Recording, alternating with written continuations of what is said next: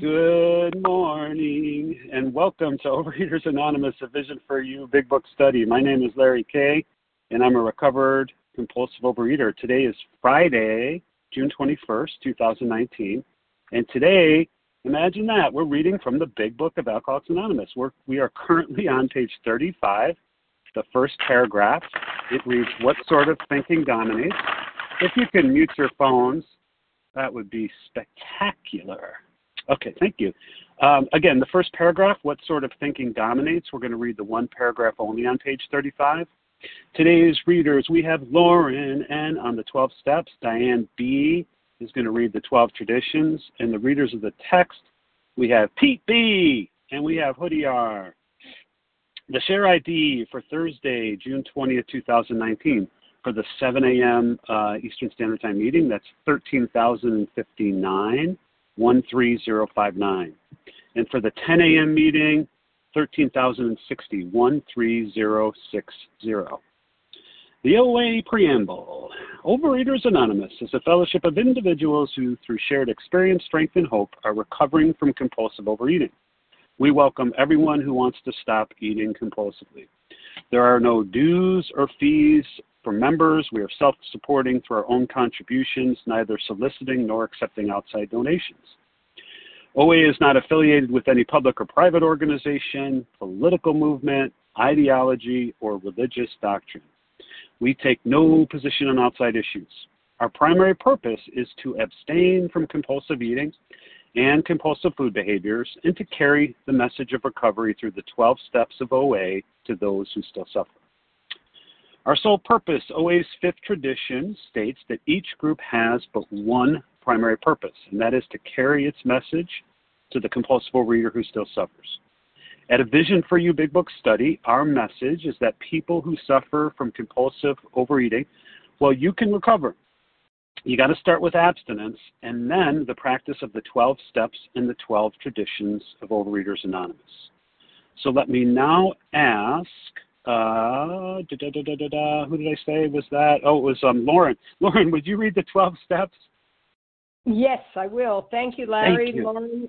Lauren N., compulsive overeater, sugar addict from New York. 12 steps of Overeaters Anonymous. 1, we admitted we were powerless over food and our lives had become unmanageable. 2, came to believe that a power greater than ourselves could restore us to sanity. 3, made a decision to turn our will and our lives over to the care of God as we understood him.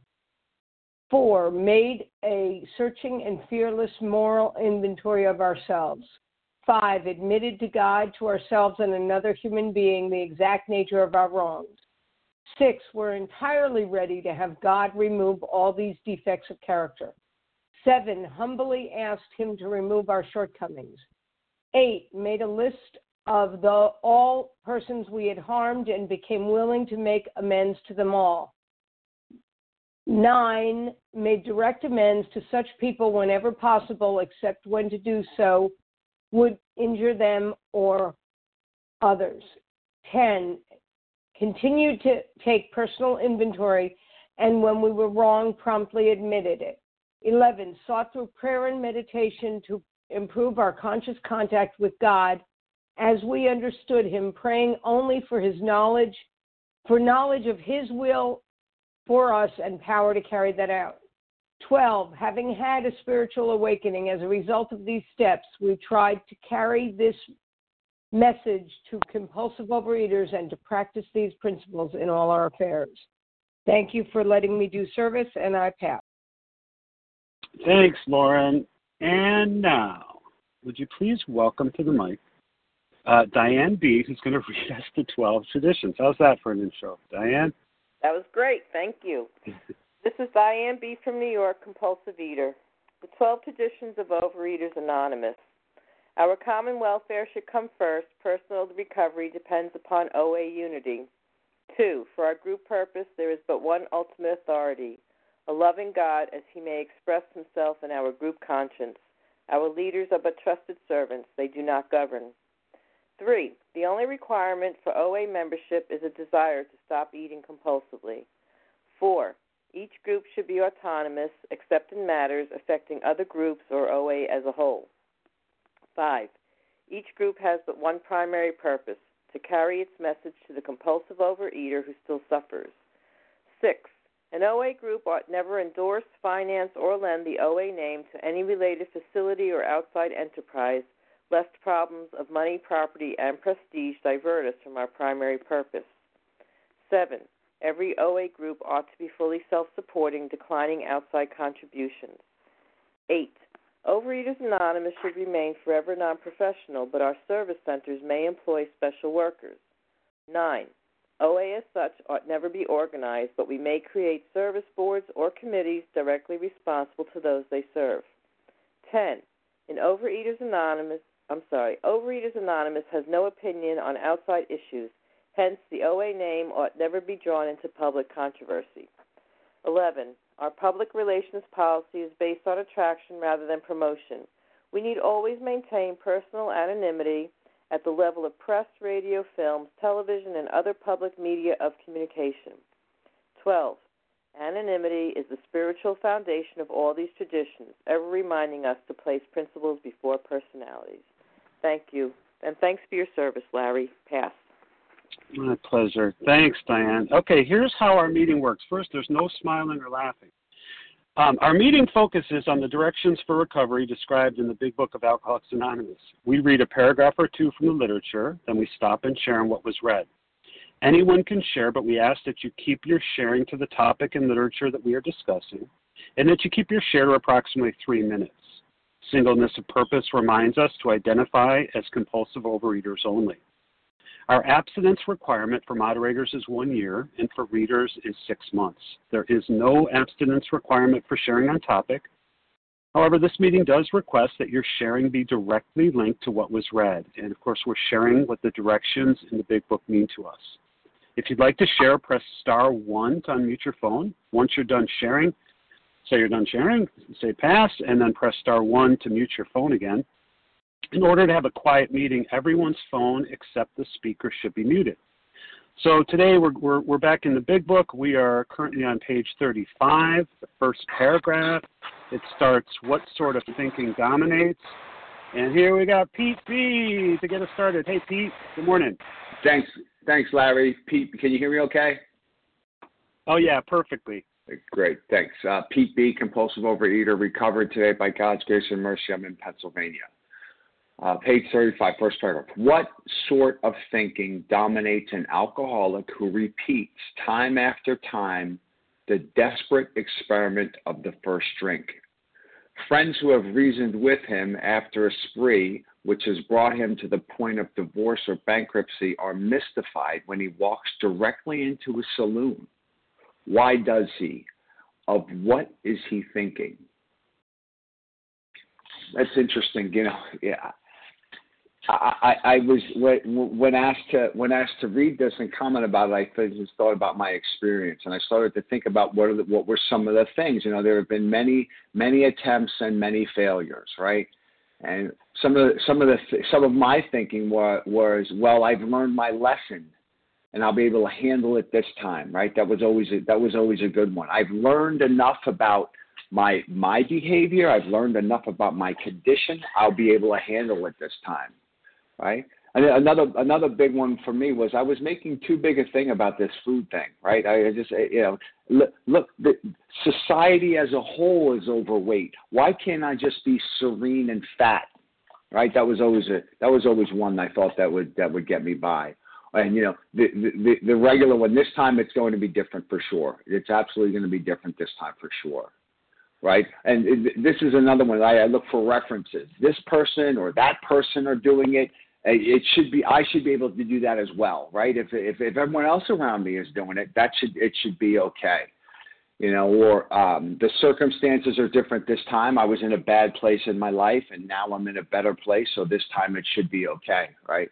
And then I think this is the most serious and most significant one, right? I just don't care. Right, this situation I'm in right now is just too difficult to handle without food. And it might even kill me. I just don't care. I know it'll provide no relief. I know what it's going to do to me. I know what you people told me about this condition, but I just don't care. All right, and that's the point where I think we're most likely to receive direction, the hopelessness, right? That hopeless condition. You know what? It's going to kill me, but it's not going to kill me with this mouthful, right? Earlier on page 24, it says, we are unable at certain times to bring into our consciousness with sufficient force the memory of the suffering and humiliation of even a week or a month ago. We are without defense against the first drink. It goes on to say, when this sort of thinking is fully established in an individual with alcoholic tendencies, he has probably placed himself beyond human aid. Right? We read earlier, right? No human power. OA.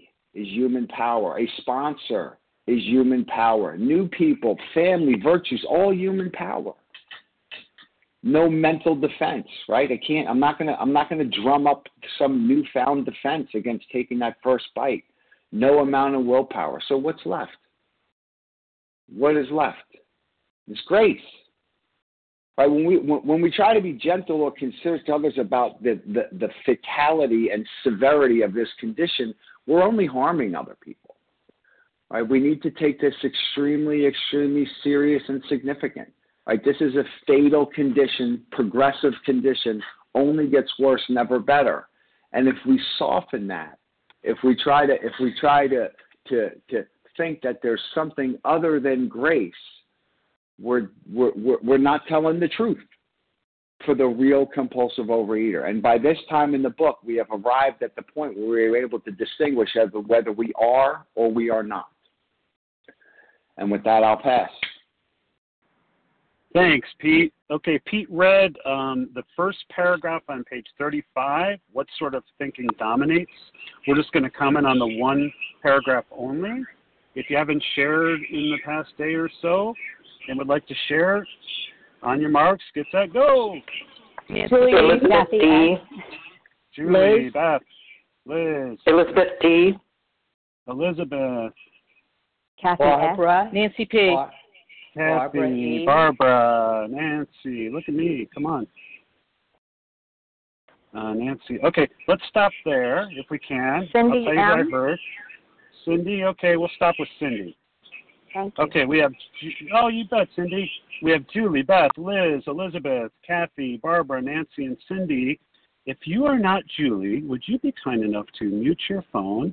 And good morning, Julie. Good morning, Larry. And, I'm Julia E., and I am so grateful and blessed to be here. Thanks, Pete and Team Friday. I wrote, it's a little scattered, but the sick disease thinking, I came into the rooms through AA, and I can apply this AA saying to OA. I came in for my drinking, stayed because of my thinking. So many times I've put down the food, but I'm a dry drunk, left untreated. I need the big book to treat my thinking. My thinking can be obsessive and controlling. I believe in the lies. I've lost friends who don't understand. So my thinking is, I will show them. I am currently in marriage counseling. Divorce was recently talked about. I have, just basically killed myself with the food, and I'm in debt now. My husband's in debt. Bankruptcy is a yet. I could definitely take my husband there if I continue face down in the food. I don't care. I give up. I failed to enlarge my spiritual life because I'm so busy stuck in the problem with untreated addict's mind. I'm not thinking because I'm obsessing on my next fix. I'm reacting to others and my character defects. I've abandoned myself and others. I was a dead woman walking. Thank goodness for Vision for You, and God seeing fit that I am accepted and loved here and welcomed. And with that, I'll pass. Thank you. Thanks so much, Julia. Okay, we have Beth, and followed by Liz, followed by Elizabeth. I love all those names, sharing the name of my daughter, especially Beth. Good morning, Beth.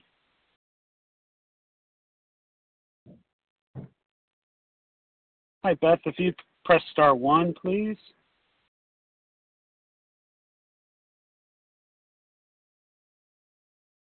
Okay, maybe there wasn't a Beth, or maybe I heard that wrong. Is there a Liz? Yes, it's Liz S, calling from New Hampshire. Hi, Liz. You're up. We'll come back if there is a Beth. Thanks, Liz. What I often forget is what Bill said on page 30. The idea that somehow, someday, he will control and enjoy his drinking is the great obsession of every abnormal drinker. You know, and there are two things that I find are, you know, very important for me to remember. I'll never be normal with food. I will never be able to eat or binge today and be okay tomorrow. The other thing is, if I have any extreme emotion, especially a resentment, I have to take care of that immediately, because that can be the cause, and has often been the cause for me to pick up. You know, anger at someone, I'll get you. I will absolutely use that to pick up a substance that I am highly allergic to.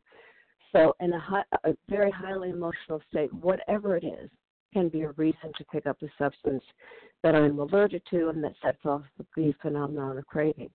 But the idea that I'll be okay tomorrow is foolish, it's wrong thinking, and it is absolutely not going to happen. And I realized that, of course, and then I put that allergic substance in my mouth. So page 30 to me, I think it's page 30, yes, page 30 to me is crucial, absolutely crucial, because this is where Bill reminds me the mental twist, the mental state that can precede that first bite is what I have to watch out for. I'm never, ever going to be in control. I'm never going to be normal around food, and I have to remember that at all times. But I also have to remember my thinking, and that's where the 10th step comes in. Resentments are dangerous, and I have to get rid of them, or I will eat. I've eaten over them, so if I have them, I've got to take care of them as fast as I can, or I'm in very big trouble. Thank you for letting me share, and I pass. Thank you, Liz. Okay, I'm going to come back and see, was there a Beth? Hey, Larry, this is Beth W. I did not put my name up there, so if there's another Beth, she did. Okay, and I often hear voices in my head, so that's okay. So we'll go on. Thanks for mentioning that. We'll go on to Elizabeth. Maybe that's who I heard twice. Elizabeth, are you available? Or was that press star one? I am available. Thank you, Larry. Hi. Good morning. Hi. Good morning. My name's Elizabeth D., and I'm a grateful, recovered, compulsive reader in the Boston area, and grateful for this meeting this morning and all the service that surrounds it. A couple of words just popped out here for me. Dominates. What sort of thinking dominates an alcoholic who repeats time after time the desperate experiment of the first drink? What kind of thinking dominates a compulsive overeater of the hopeless variety like me? When I repeat over and over and over again the desperate experiment that it will be different this time. And now, for me, there are a number of trigger foods, and trigger foods, substances, behaviors, whatever. It's different for everyone, and that's between the compulsive overeater and their higher power with the help of a recovered guide. For me, diet soda is a trigger. I can't have artificial sweeteners. I remember a moment when I had been abstinent for a long time, abstinent with group support for a long time. And there were stressors building up in my life. And there was a moment where I was happy and on top of the world at this festival with my daughter. And it just occurred to me, well, you know, a diet soda would be okay. Now, the word dominates, if you look it up, says have a commanding influence on, exercise control over. And then the synonyms are like tyrannize, oppress, bully. At that point, I was not working the steps of this program, of the program. I was doing OA with group. I was doing a diet with group support. And so when, for whatever reason, the buildup of human emotions happened for me, the thought popped into my head, well, it'll be different. I can have a diet soda, and I could really – and I'm having such a great day. Well, that started another relapse for me. The fact is I have no defense against this because I am of the hopeless variety. And I can't – I have to do step one every single day. And what that means for me, and I'll wrap up with this, is that I have no control over knowing how bad the next relapse is going to be. I have no knowledge of how bad it's going to be and how my disease will have morphed by that time. So it's best for me to just stay very grounded in step one every single day. And reading this and doing this work and working with others keeps me grounded in this book every single day. I don't have to work any other step perfectly. The only step I have to work perfectly is step one, recognizing that I have this thinking that tells me it will be different this time, that it can dominate me if I don't have a spiritual defense. And with that, I'll pass.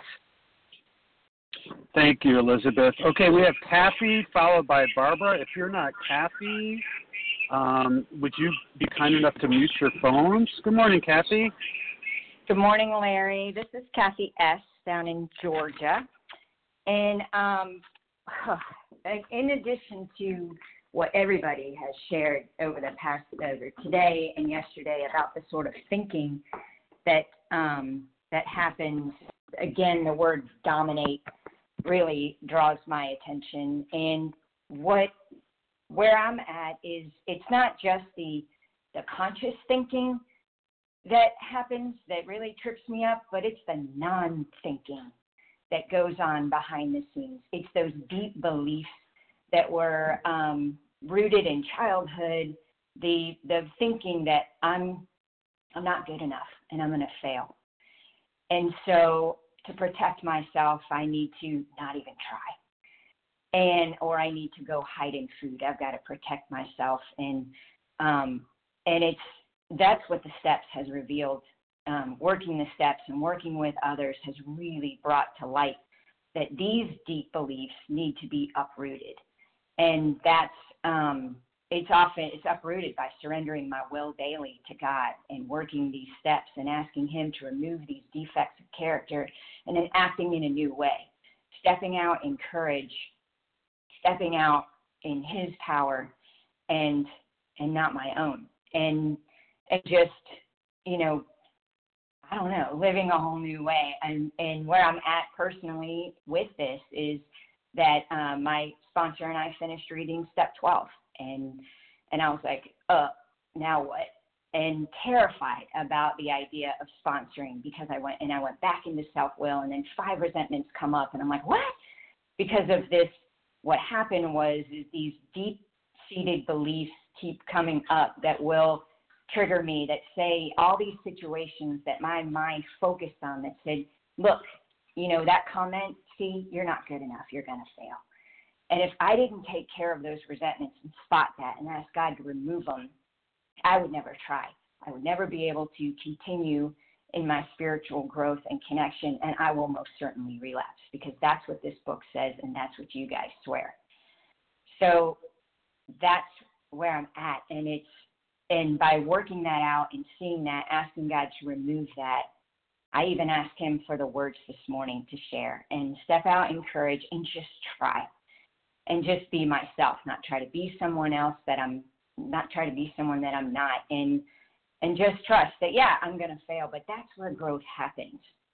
Growth happens when I walk in humility and try to be of maximum service to others and to God. And in that, I develop courage and develop new skills, and I'm starting to live. And I'm finding this morning that not only, I can't keep this to myself. I will explode. I have to give it away because it is so awesome. So just keep working the steps. It really does work. And thank you, everybody, for all of your support and encouragement. Thanks, and have a great day. I pass. Thank you, Kathy. Okay, now batting for the Yankees, shortstop, Barbara E. Good morning. Good morning, Larry. And yes, I'm sitting in the dugout, that's for sure. When it came to my compulsive overeating, destructive ways of eating, I repeated my same mistakes over and over again. I woke up every morning planning my binges for the day. The warnings of doctors and my family's concerns fell on deaf ears. I was like a driver pulling out into the intersection without looking to the left or the right or into oncoming traffic. I had a PhD when it came to dieting, but my forgetter was enabled, and I would inevitably forget the disastrous consequences of the last time I went back to my allergic food and behaviors. I heard the flame might be out, but the pilot light is still on, and mine was red hot. So when I dieted to get presentable for some particular event, and the event was over, I would immediately start overeating again. And then when I wanted to stop binging on all my allergic foods, I found my brake pedal wasn't working. I was insane. I felt in my heart I was doomed to crash and burn. So why even try? When I crawled into OA in 1997 for yet another diet, I heard all about the 7 tools available then. I heard people say abstinence is the most important thing in my life. So I said that too. I asked a lovely lady to be my sponsor, and I faithfully called her every day. Was I happy? Not really. But I was honest and obedient, and I did lose weight. But I've said before, thin does not equal happy, and I wanted desperately to be happy too. How could I get into a better frame of mind? Well, I started to hear people mention the 12 steps, and I thought perhaps that might change the trajectory of my life. So I asked for a different kind of help from a member who told me to buy a big blue book. And as I read it with her, I began to feel a glimmer of hope that I might have this spiritual awakening that she talked of. I began to make calls and heard about the connection between my mental and spiritual state, the mental state that always seemed to precede my making the decision to give up, to pick up that first compulsive bite. So today, 2 decades later, I wake up every morning with a profound sense of gratitude and humility that keeps me always focused on how can I best serve thee. Thank you so much for serving everyone of you at this meeting. Everyone is capable of recovering. You've just got to want it, roll up your sleeves, and get out there and do the work. Thank you. I pass. Have a wonderful weekend. Thank you, Barbara. Okay, we have Nancy followed by Cindy. Hey, Nancy. Good morning. Hi, Larry. Thanks for letting me share. Good morning, everybody. This is Nancy P. from Boston. So this whole chapter is about admitting we're powerless, right? Jim, Fred, the man of 35, and the jaywalker. And the other side of that coin is that I have no control. So my whole, all of this time that I've ever been, in the program, my thinking was, I've got this, no problem. Life, I've said this before, life tapped me on the shoulder many times, crack up a car or alienate a friendship or lose a job or all of those things have happened to me. And I would be devastated and I'd think, okay, I'm powerless. But the missing piece there was that I had not surrendered. And to me, you know, nothing worked. I mean, including going through the Big Book Step Study process, which I did. And, you know, I birthed my baby, which is what I call my fourth step inventory. It was 550 pages, but it didn't take, and I ate for 13 more years. And then when I was truly, truly beaten, and I couldn't outrun my one particular problem by eating, and trust me, I tried hard to do that, then I stopped, and I said, I don't know. Because memory is not going to do me any good of no memory. You know, I can't keep it in mind. I don't have that spot, you know, in my brain. There is no space for memory when it comes to what the first bite will do to me. I have no memory. Watching me think, you know, this whole thing is, you know, what sort of thinking dominates an alcoholic who repeats time after time the desperate expression of experiment of the first drink. So that's the thinking is happening before he takes the first drink or the first bite.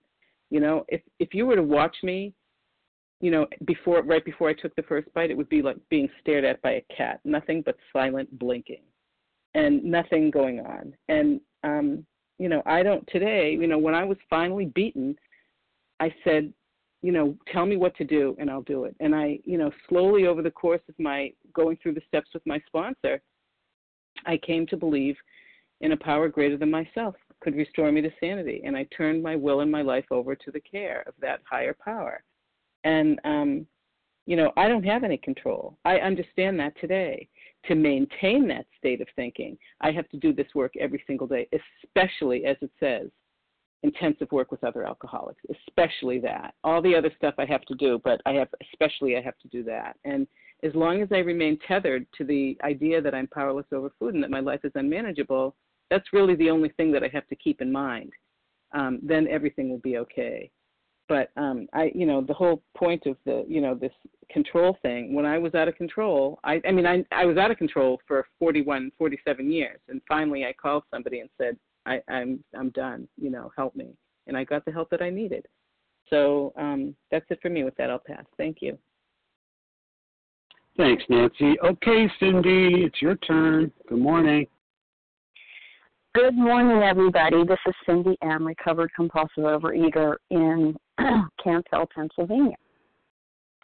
Well, the person who read today shared a lot of the excuses that I had come up with, a lot of the reasons for eating this time, and all the BS in my brain that, you know, just tells me, well, maybe you don't have this. You never had to lose that much weight. Maybe it's not really, you know, you're just trying to get attention. You know, just, you know, the different lies that I could believe. And I remember one time someone said to me, I kept saying, I'm trying to do this. I'm trying to stay on the plan, but I just, you know, I just keep trying and I can't do it. And she said, well, you have to stop trying and surrender. And I was like, what does that mean? How do you surrender? How do you,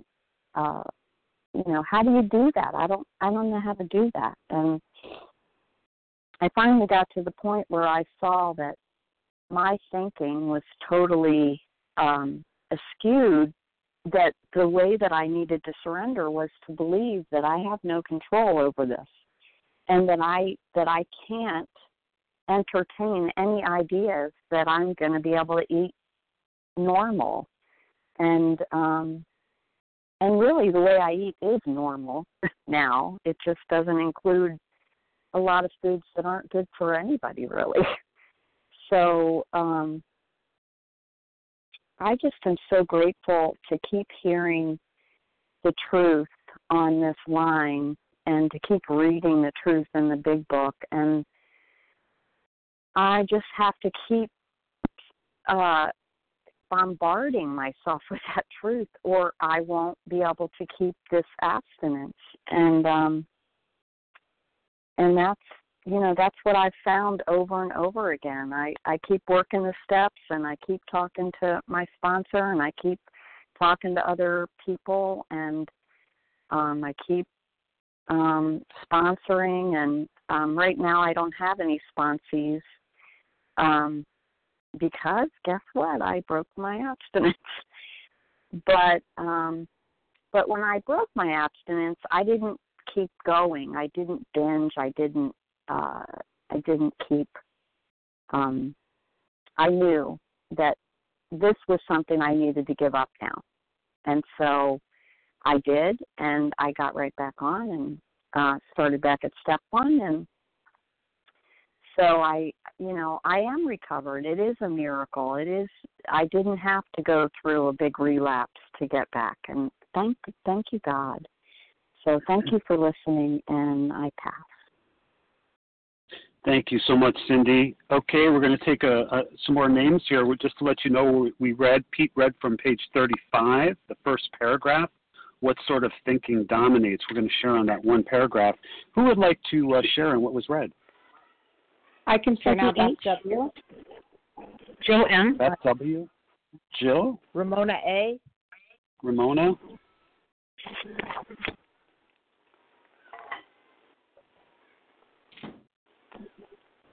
Judy P. from New Jersey.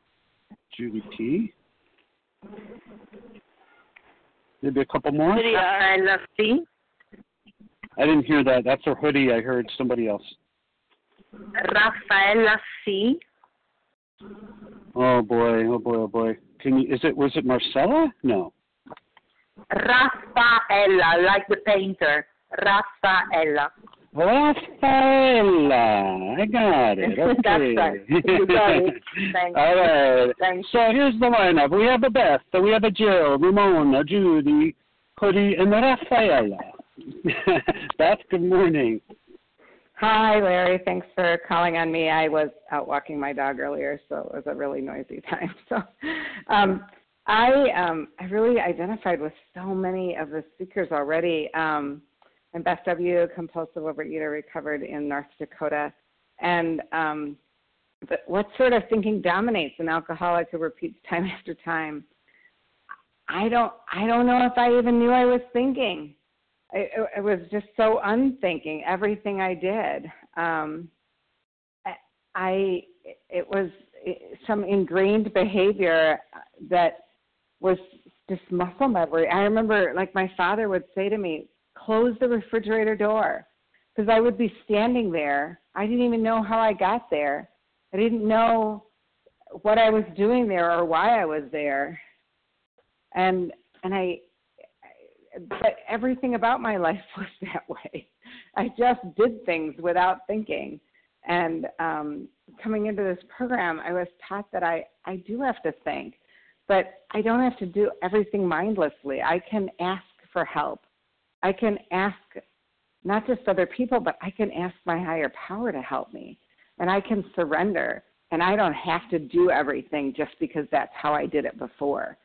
And I was talking with somebody about muscle memory earlier, and how a dancer learns to do a new dance. They do it over and over and over again, and that's part of what I have to do in this program. I have to do things over and over and over with thinking and intention, so that I learn new habits and I learn new behaviors.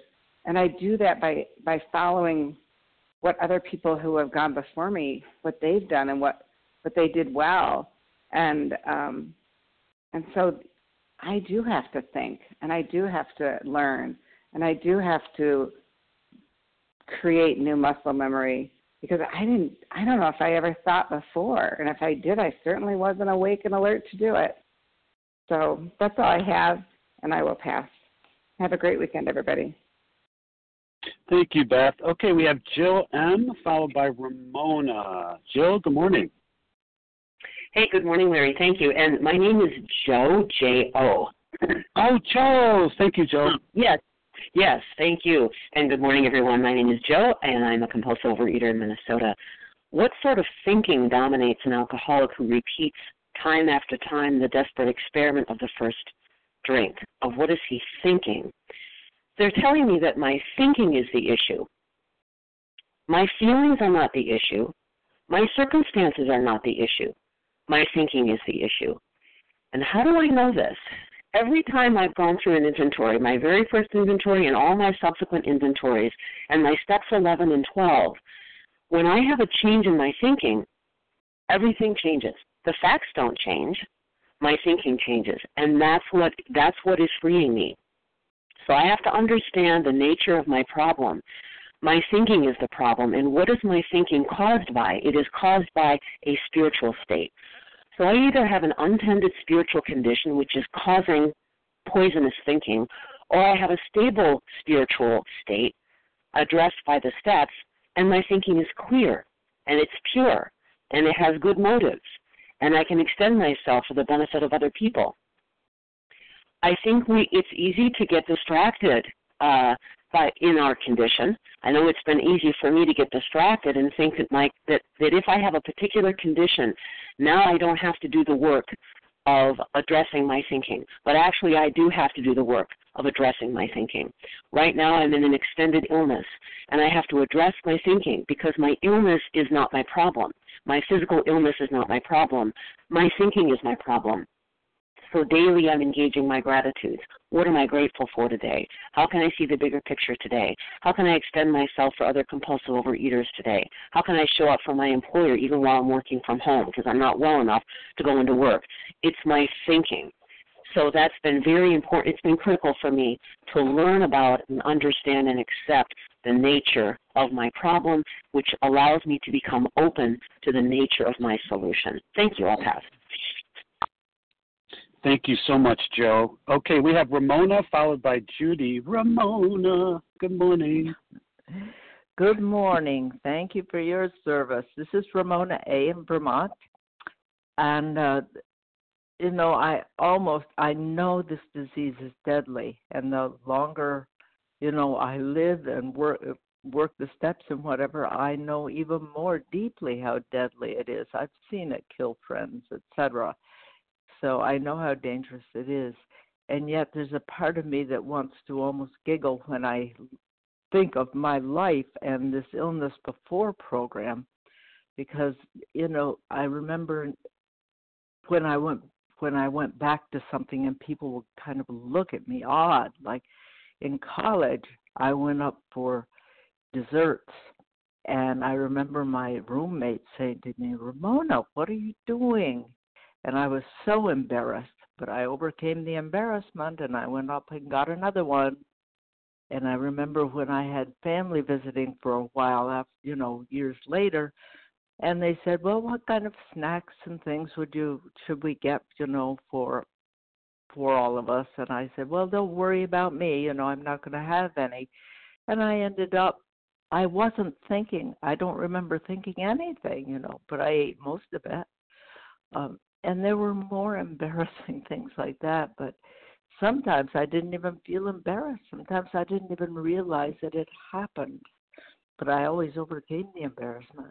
Not until, I got into program and I was so ready for it when I got in. I finally had an experience of seeing how the 12 steps worked with somebody else, and that was my first exposure to 12 steps at all, and I really jumped in, and for a few years everything was wonderful, and I did lose the weight, but I also changed, the thinking changed, the 12 steps supported that change in me, and then, I got busy with something else, and away it went again, and of course there were many years of relapse.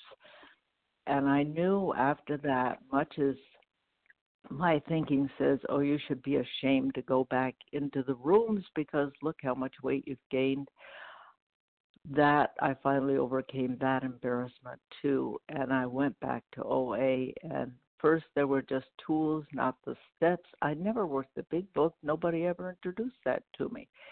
But after a while, after, some years, I really did come into OA and OA using the big book, and that has changed my life. Those steps like that, like this, have changed my life. I came to a point of just total surrender of my major food, and as I, as I work the steps more, and it takes care of more of the thinking, it takes care of more of the garbage of the past, etc., then I grow more deeply aware, and some other foods have been let go, you know, everything that needs to be letting go of it, and my life has changed. My life has changed through the steps. So it isn't just the food, but it's the steps. And so I am so grateful for everyone who has kept this alive over time. And I'll pass with that. Thank you. Thank you, Ramona. Okay, we have Judy followed by Hoodie. Judy, it's your turn. Oh, Judy, if you can press star one, that would be terrific. Thank you so much for saying that. I thought I was just muted on my phone. Thank you, Larry, for your service and everybody who's here. My name is Judy. I'm a grateful, recovered compulsive overeater, food addict, relapse survivor, calling from New Jersey. I heard the reading and I heard the shares, and I went to the big book and I read it for myself a little while ago, and I had some notes written from when I went over it with my sponsor back in 2014. And it says what sort of thinking dominates an alcoholic, and I have irritable, restless, discontent, and I said compulsive, depressed, and cocky. These are my mental states. These are my thinking that if they're dominating in my brain, they're the things that are going to create the possibility of me wanting to eat. And I'm grateful that that is not my way of life today. You know, my higher power gave me a sponsor who listened to all my sick thinking, 2 pages for each resentment. And after sharing that sick thinking with another human being who completely understood, I felt so light and so close to my higher power. And that was the purpose of going through the big book with her. She said, you know, what we have are a lot of blocks to our higher power. And the 4th and 5th step and all the rest of the steps, they're about clearing those blocks to God. And the different ways of thinking, that irritable, restless, discontent, the compulsive thinking, the depression and cockiness, these are all blocks to my higher power. I can feel today, I can literally feel when I feel separate.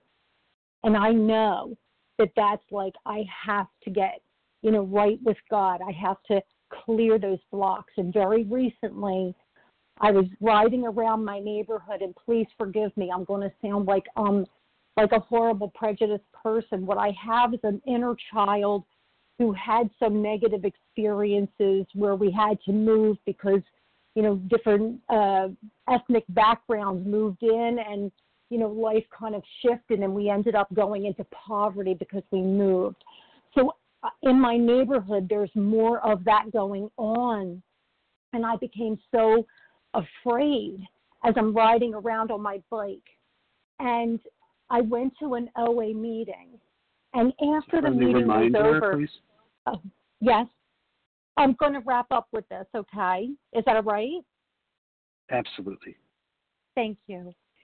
So I went to an OA meeting, and I shared with this gentleman my fear, and he was of color. And I cried saying, I'm scared. And this man was so grateful that I shared it, and whatever that was over. I had to expose that fear, and he was like standing in between me and my higher power, and I'm just so grateful for that experience because the desire to eat had completely left. Thanks for listening. Thank you, Judy. Okay, we have Hoodie followed by Raffaella. Hoodie, good morning. Hey, good morning, Larry. This is Hoodie R, recovered compulsive overeater from Israel. What sort of thinking dominates an alcoholic who repeats time after time the desperate desire desperate experiment of the first drink, of what is he thinking. And, you know, I recall we heard and learning about more about alcoholism, and the whole point of this chapter, I was taught, is to identify in and to understand, am I really an alcoholic? Do I ever have an alcoholic mind? Because if I don't have an alcoholic mind, then I don't have to be here. And if food and weight is my problem, then diet programs would work, and I wouldn't have to be in these rooms working a 12-step program.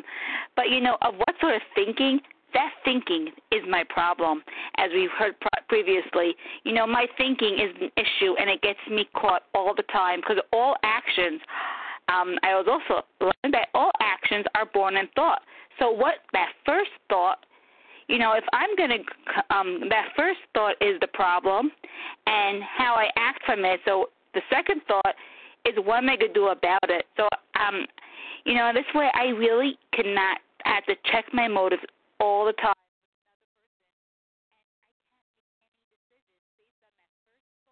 I think we lost you, Hoodie. If you can press star one. Do you hear me? Can I be? Oh, there you are. You're back. Okay, thank you. And what sort of thinking dominates that alcohol? My thinking is the issue, and that first thought that will send me away, and I really have to check that out. And I'm so grateful for this program that helps me to get rid of that mental obsession and to be aware that my thoughts are the issue, and I have to work on the spiritual solution so that my mind is clear and I'm thinking positively and on the right motives. And now that thought, that thinking of mine, it's like, why in the world would I go into Dunkin' Donuts to order some coffee if there's going to be tons of my binge foods there? I'm like, what am I thinking? And I used to have done that all the time, and going shopping for my family and walking down that aisle because, you know, I just, that thought of, you know, just needing to walk down that aisle, that thinking, and I have to pursue is what is going on, because all actions are born in thought. And if I'm going to have that thinking of doing something that is disease-oriented, you know, that based on my lies, based on my fears, based on my selfishness, dishonesty, you know, it's going to pull me down, and then food will be a step up. And so I'm grateful that for today I get to discuss all the crap, all the garbage that is going around between my ears, let it go, let it out with someone else so that I could live free. I don't have to take actions based on that first thought, and I could have a recovered person help me make the right decision.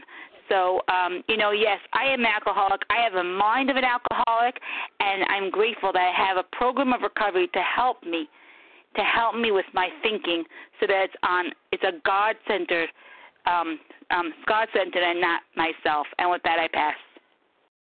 Thank you, Hoodie. Okay, Raffaella, you'll finish us up here. Good morning. Good morning to you. Hello. Can you hear me? Yes, you're coming through great. Hi, my name is Raffaella C. I'm normally calling from Melbourne. At the moment, I'm calling from Israel, and as everybody gets, I'm Italian. So the thinking that precedes or dominates my desperate experiment can be in different languages, multilingual. And the thinking that they are inviting me here to reflect upon is the specific thinking that precedes that desperate experiment. And it's of a very specific kind. So I also identified with what I heard. Sometimes there is no language at all to that thinking. There is just a vacuum. I only find myself waking up from some sort of hypnosis after I have already binged, and asking myself how, like exactly like the alcoholic that beats on the table, on the bar, and says, how the hell did I get here? Then there is the specific thinking. The thinking is the negotiation, the crazy, insane negotiation of this time I'll get away with it. I've been a good girl for a long time, for, a year, 6 months, 1 month, a week, or I was good in the morning, so now it's evening, I can compensate myself, and so on. A lot of the time, the type of thinking I have is marinated in a lot of self-pity, or is an explosion of repressing a lot of feelings, the irritability, the discontent, and the restlessness that has piled up, the emotions that have piled up. So there is something in me that tells me I had enough, I deserve, I want, I have to have it, otherwise I will die. And it's good to remember that. It is a desperate experiment to try one more time to get away with that kind of thinking. And I am extremely grateful that I've been recovered for over a year. And I have to now look at what sort of thinking can precede another experiment in acting out in my defects of character. And I am extremely grateful that I have all the tools and the steps to keep me from falling so low, because the distance from falling into my stinking thinking to actually taking the first bite is very, very short. Thank you for letting me share. I'm infinitely grateful, because when I'm back in Melbourne, the hours don't match so well. It's in the middle of the night, and I always want to be with you guys live. I do hear the recorded meetings, but live is a different experience. Thank you so much. With that, I'll pass. Thanks, Raffaella. Okay, and thank you to everyone who has joined us this morning. And for those that have shared, please join us for a second unrecorded hour of study immediately following closing. Let me give you the share ID for today, which is Friday, June 21st, 2019, the 7 a.m. Eastern Standard Time meeting. Oh, okay. That's 13,063, 13063. Okay, we will now close with the reading from the Big Book on page 164, followed by the Serenity Prayer. Hey, Hoodie, can you read for us? Certainly. Our book is meant to be suggestive only. We realize we know only a little. God will constantly disclose more to you and to us. Ask him in your morning meditation what you can do each day for the man who is still sick. The answers will come if your own house is in order. But obviously, you cannot transmit something you haven't got. See to it that your relationship with him is right, and great events will come to pass for you and countless others. This is a great fact for us. Abandon yourself to God as you understand God. Admit your faults to him and to your fellows. Clear away the wreckage of your past. Give freely and join us. We shall be with you in the fellowship of the Spirit, and you will surely meet some of us as you trudge the road of happy destiny. May God bless you and keep you. Until then.